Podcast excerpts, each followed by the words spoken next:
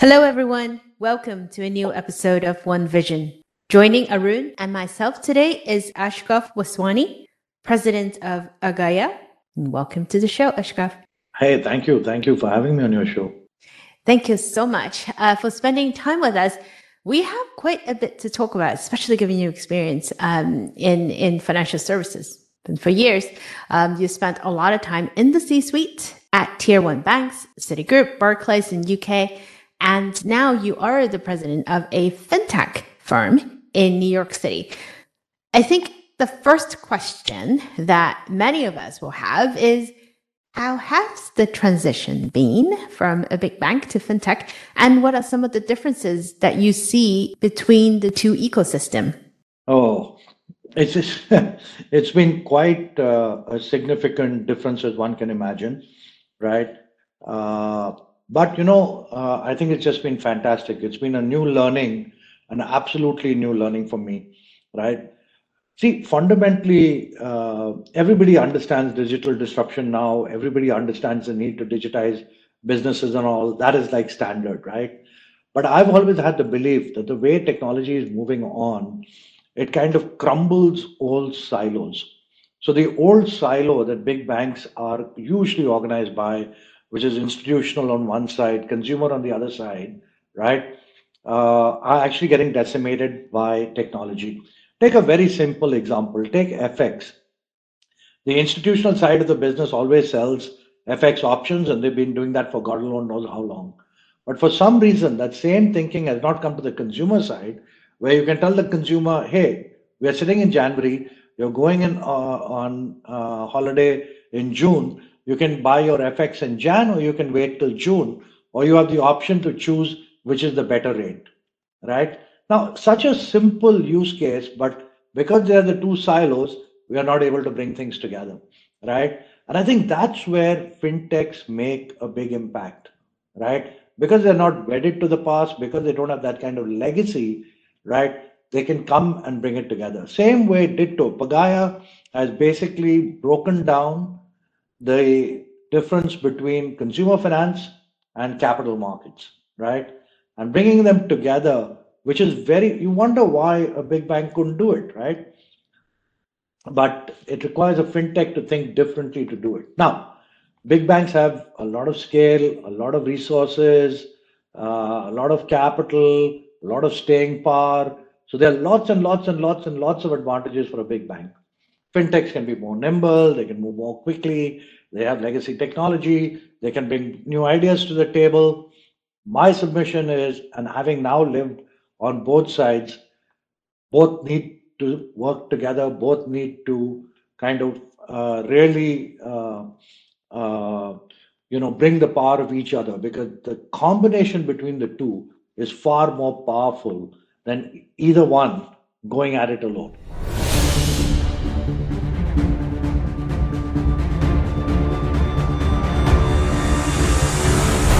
Um, Ashok, uh, I just have to ask this question because I think it was three or four years back. I think you probably were on FinTech Insider show, and you mentioned that Barclays themselves, the organization itself, was a fintech in, in some sense. Um, so, having that experience, is there one thing that that kind of made you decide? Okay, Pagaya is my next, the next uh, episode of my journey. Uh, what was that one thing? Because they, they seem to have some artificial intelligence solutions for consumer access, seem to have some nail some clearly cool uh, go to market strategies and all that. Uh, but what is the one thing that made you make that leap? And I think, uh, Arun, it really comes back to this, right? It really comes back to saying you can come to the market with a very, very differentiated proposition. This is not about technology. Technology is an enabler. But what is it problem that it's trying to solve, right? And how can we uh, solve that problem beautifully in a way that nobody else has even started to think about it?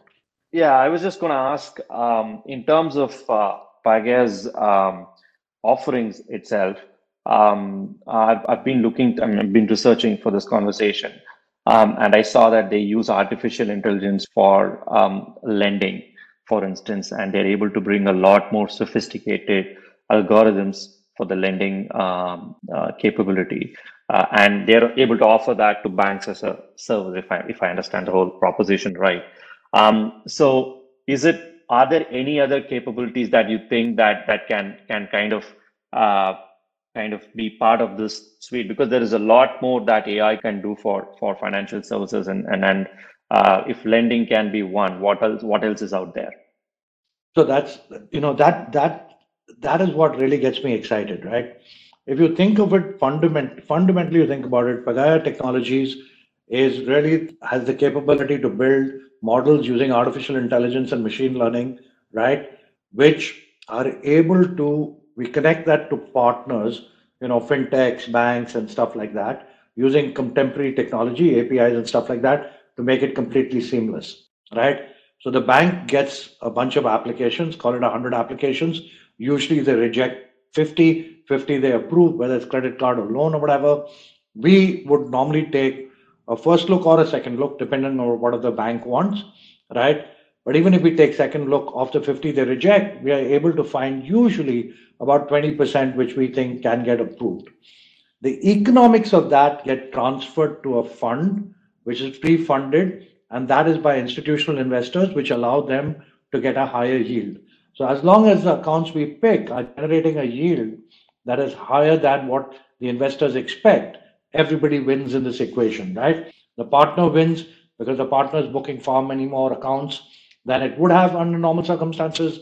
The institutional investor wins because the institutional investor is making a return, which is far higher than they can kind of imagine. And the flywheel kind of goes around and works beautifully. Now, just think about it. Starting number one, at the end consumer level, this is all about financial inclusion. This customer was not getting a loan, was not getting a card or whatever we are actually assisting in the financial inclusion. And we've actually seen from our studies that six, nine, 12 months down the road, once the customer gets a loan from us, they get many more offers from other financial institutions as well. So it really is financial institution, uh, financial inclusion kind of narrative.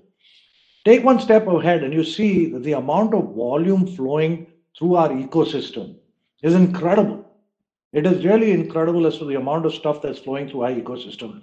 So at one level, at one level, can we think of ourselves as like a Visa or a MasterCard, where on the one hand, we have a whole bunch of institutional investors.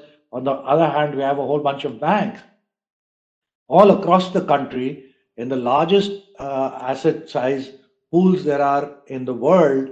And we are able to facilitate uh, helping banks and fintechs as well as institutional investors. Think about all the data that is then coming to us and where we can take the data and go with it, right?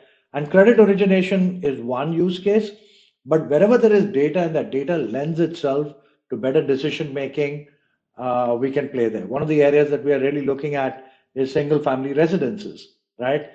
There's a lot of data in the US, lots of data in the US, which tells you, uh, you know, when you apply machine learning uh, and AI, that which will have a better house price appreciation and give you a better rental yield.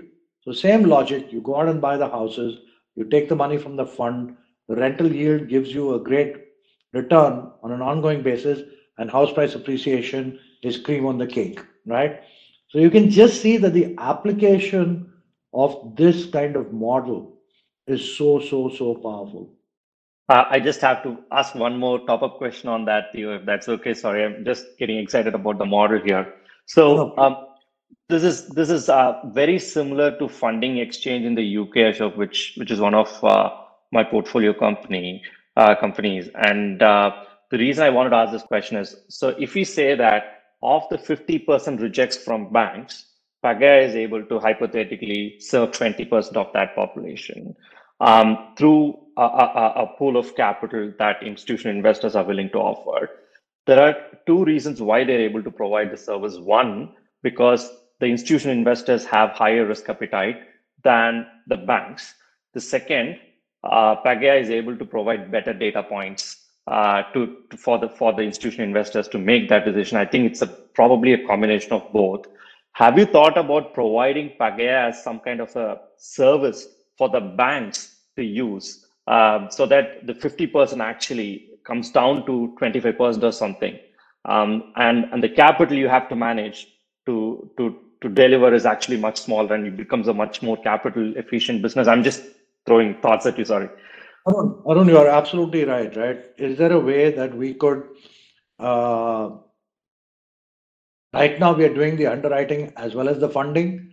Is there a way that can be, uh, can, can be, you know, isolated so that you do only the underwriting? Yeah, of course it could be. But right now, you know, I think our partners really value the fact that not only do we do the underwriting, we also do the funding, right? Uh, it's a big deal for them, right? And look, the economics actually work out quite well because the servicing fees we pay our partners are scale servicing fees. If you're starting out as a new fintech, your costs of servicing are very high. Because but we are paying scaled servicing fees. And therefore it's it's like literally a win-win-win-win from all kind of perspectives. But can we isolate the two? Of course we can.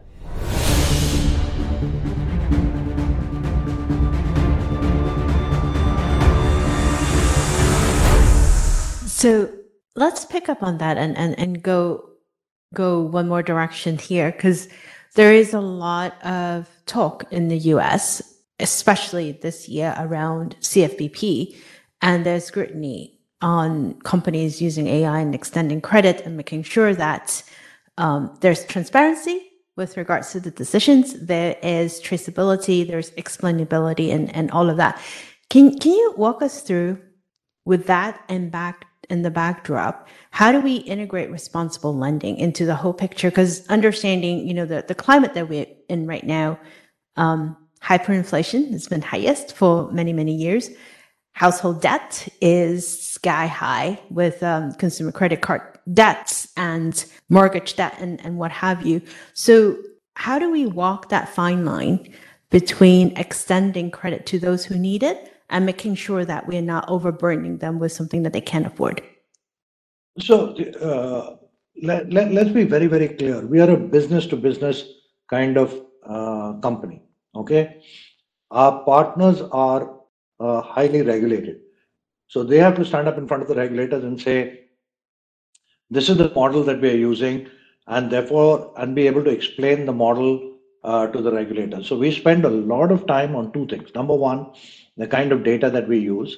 And typically what we do is we use only TransUnion data, right? We've got about 20 years of TransUnion data, and that is that data set allows us to uh, uh, build our models and stuff like that. And the artificial intelligence works on that data.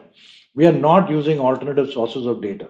We are not saying what is your geolocation on your phone, how many likes you've got on Facebook, all of that stuff we are not doing at all. We are using solid credit bureau TransUnion data. All our data is FCRA compliant. So it's fully regulatory compliant. And we have taken care to build up a whole model governance uh, process. So typically when we go to our partners, that's usually, this is the kind of question you get first, right? Is it, you know, regulatory compliant? Do you have model governance? FCRA compliant and stuff like that. So we are very, very, very cognizant of that and make sure that, you know, we're getting this right.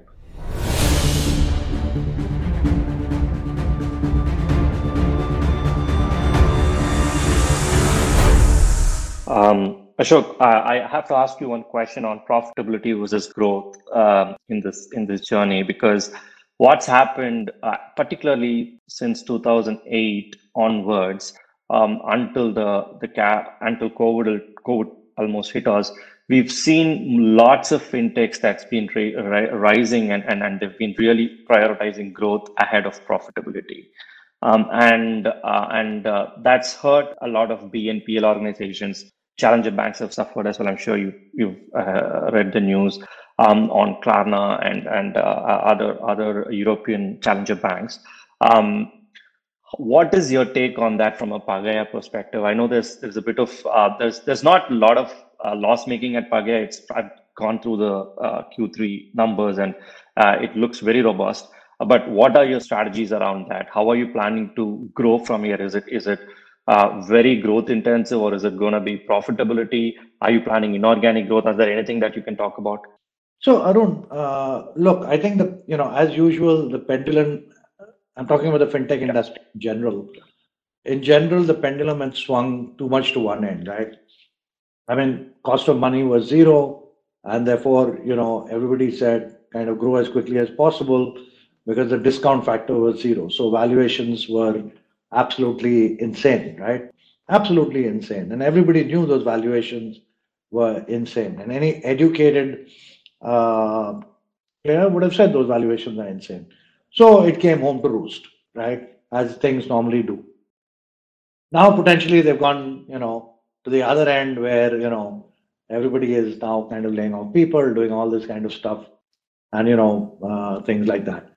Look, any any good business, any good business cannot lose money consistently, right? I'm a big believer that the unit economics have to work. If the unit economics work, there is a time when you're building kind of scale, and then you have to get to profitability. And a good business, long-term sustainability, has to be on profitability, right?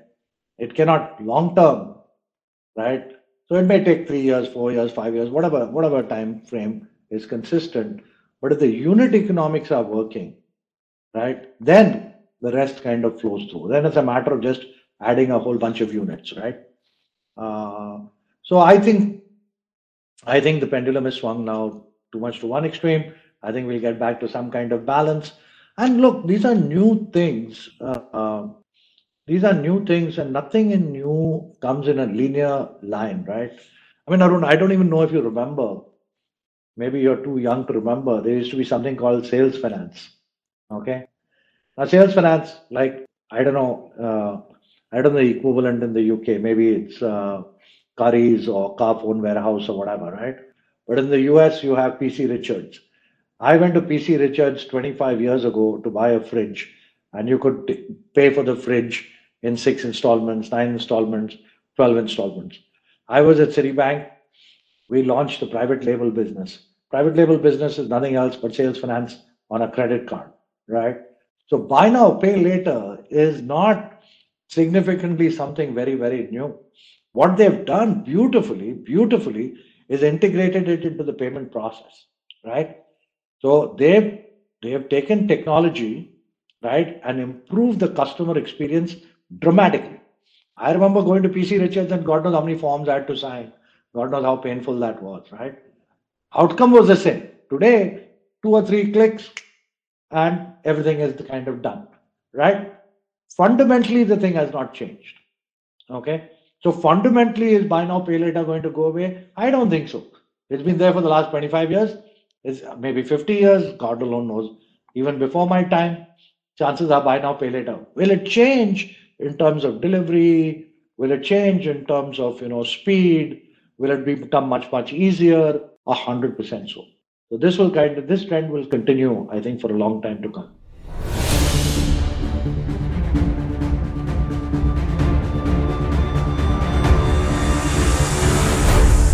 I, I had to chuckle because I remembered my experience at Sears. This was many, many, many years ago, right? It was exactly the same thing. You're trying to buy something, you had a stack of paperwork to fill out. And and and now you're absolutely right. They use technology to make the experience so much more seamless, so much easier. They bring down the dollar um, and and just like, hey, here you go. You can't afford it, pay in four installments. And and the concept of that's not new. I, I do have to ask though, because this is something I, I talked about quite a bit the last few years. Call it a moment of reckoning, if you will. If we think back at how fintech started, the likes of PayPal and what have you, the promise of fintech of what it was supposed to do, right? Quote unquote, disrupt banking. I think that word is overused to some extent. Do you think the industry has achieved what it said it was going to do with respect to financial services? And what, what have we learned in the last two decades? So, uh, I think that's a very, very smart question. And I think we should all ponder a lot upon this question, right? Uh, I you've thought a lot about it, so I you know I'm thinking on my feet right now. Uh, so uh, I'm sure you've got a very uh, informed view on it. But look, fundamentally, fundamentally, as fintech brought new solutions to the table, which have made customers' lives much easier, as it improved the customer experience, I would say absolutely. Okay, absolutely. Okay? Think, I mean, look at PayPal, how you how easy it is to pay with PayPal. Look at Venmo, right? Now, unlike the U, unlike the UK where you got faster payments, the US has no faster payments. The US payments, P2P payments are still extremely painful. Till Venmo changed the game on P2P uh, kind of payments. Has it made life easier? 100%. Has buy now, pay later, we've talked about it. Has it made it easier? 100%. Have companies made sending money, uh, remitting money to various parts of the world much easier? 100%. I think there was in, initially when these kind of companies came along, they felt that they felt that they could go at it without banks, right? But uh, now the smart fintechs, the smart fintechs all realized that there is no value, there's no value in trying to position themselves as anti-bank, but actually positioning themselves as partner of banks, right? Because ultimately the banks have scale, right? I mean, Barclays, when I was at Barclays, we used to talk about Barclays UK having 23 million customers, right? 23 million customers is nearly one in two people in the UK if you take out the kids, right? Now that's a that's massive scale, right? Now, and is Barclays throwing a lot of resources, technology at trying to get ahead? Of course they are, right? It's the speed at which they can move, right? And the speed at which they can innovate versus the speed at the speed at which fintechs can scale, right? So one has scale, one has you know the technology, the ideas, and stuff like that. They can go at it and just fight, and both frankly struggle. Or you come together and say, look, this is not core to what you're doing, right? And I'm willing to make some kind of arrangement that both of us win in this game. And I think those are the ones which have had the maximum benefit, right?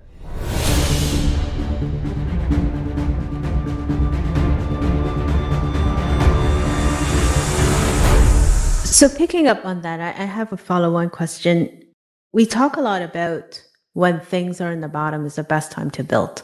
You have needs to make things better. You have resources, people available to build things. What would your one advice be to people who want to start a fintech at this juncture, um, knowing what we are facing as as economies, as consumers, businesses, and what have you?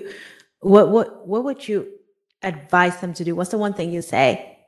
If you're starting a fintech company right now, this is the number one thing you need to make sure you do look, forget about the technology. The technology and all is all interesting. What is the customer pain point that you're solving? And how does it make a significant difference as to how that customer is doing it today? Right? I mean, just think, I'll give you a very, very simple example, right? Maybe three, four hundred years ago, the only way to send a letter to anybody was by pigeon, right? Literally by pigeon. So pigeons used to fly from one place to the other and carry letters. After Pigeon, then came, you know, you wrote letters, you sent it in the mail, and suddenly time crashed. Okay. Then from mail, it went, and I'm skipping, you know, Telegram and stuff like that. Email, time crashed again. And today, chat. Right? Why is it that we think chat is so much better than email? Right? And this is my point, right? My point is take a real customer pain point, right, and convert it and make it significantly the customer experience significantly better. And if you can solve these two things, right, then you will be successful. The technology will be an enabler. That technology exists today. That's not the problem. And and speaking about uh, that part of um, making things significantly better, I want to delve a bit on um, how banking infrastructure in general can can be better for the next generation. I know you've been quite involved in the digital asset space within Barclays, Ashok. Um, I just wanted to understand your thoughts about digital assets. Um, I mean, of course, in the aftermath of what happened with FTX and all that, we do, that is that is a little bit of a. Um, uh, I don't want to get into that uh, that uh, topic, but really, where do you think the promises lie for digital assets and within the banking industry? See, uh, Arun, at least the way I think about and the way I think about it is it's a transition, right? In the good old days, it used to be all paper cash and coins, right? Now, over a period of time, coins have largely speaking disappeared. It's a very inconvenient form uh, of transacting, correct? I mean, carrying coins is a pain, accepting coins is an even bigger pain, okay? So coins have kind of disappeared. Other than the United States, checks have, for the most part, disappeared, right? The United States still loves their checks, okay? God alone, why, God alone knows why, but they love their checks, okay? But even in the United States, check usage is kind of coming down, right? And digital payments, we all know, is taking off like no other, right? It's very interesting. See how digital payments facilitated by Visa, MasterCard have kind of in the last 20, 25 years grown dramatically. And then you see what's happening to the digital payments infrastructure in, let's say, in a place like India or China, right? I mean, the Paytm and stuff like that have just completely changed the game, completely changed the game, right? So this transition is going to continue, and at some stage, a digital version will come about, right? There's no question a digital version will come about. It's just much more efficient, right? Today, you have digital wallets and you put fiat currency into it. Tomorrow, you could put a digital pound, a digital dollar, a digital rupee into your wallet, right? Now, it'll take a lot of time, the model, the regulations, you know, will this disintermediate the banking sector? Will not disintermediate the banking sector? Does this make sense only for very large kind of transactions? Does it make sense for retail transactions? Even in today's day and age, Arun, everything is done. Transaction date settlement is T plus two, right? Now, why the hell is it T plus two? A T plus two by definition means that there are inefficiencies in the system, right? That take two days to kind of figure out the settlement, right? It's incredible, right? Today, sitting in London, I used to send money to New York every month. The bank was very nice to me. The bank used to send me a text saying, hey, your money has left London. Well, I'm less interested. I'm interested in money having left London, but what I'm really interested in has money reached New York, right? Because I'm sending it there for a reason, right? And that anxiety that it takes, because it's T plus two, then after two days, I've got to follow up. Then suddenly there'll be a weekend. Suddenly some holiday. Suddenly this happened. Cut off, cut off time for FX. So much anguish in just sending money from one place to the other, right? So will these inefficiencies get ironed out? And is digital currencies, digital assets one form of that? It is. It will happen. Now, can I predict when? Who the hell knows, right? Uh, I can't predict that, but I do know that this is a natural trend.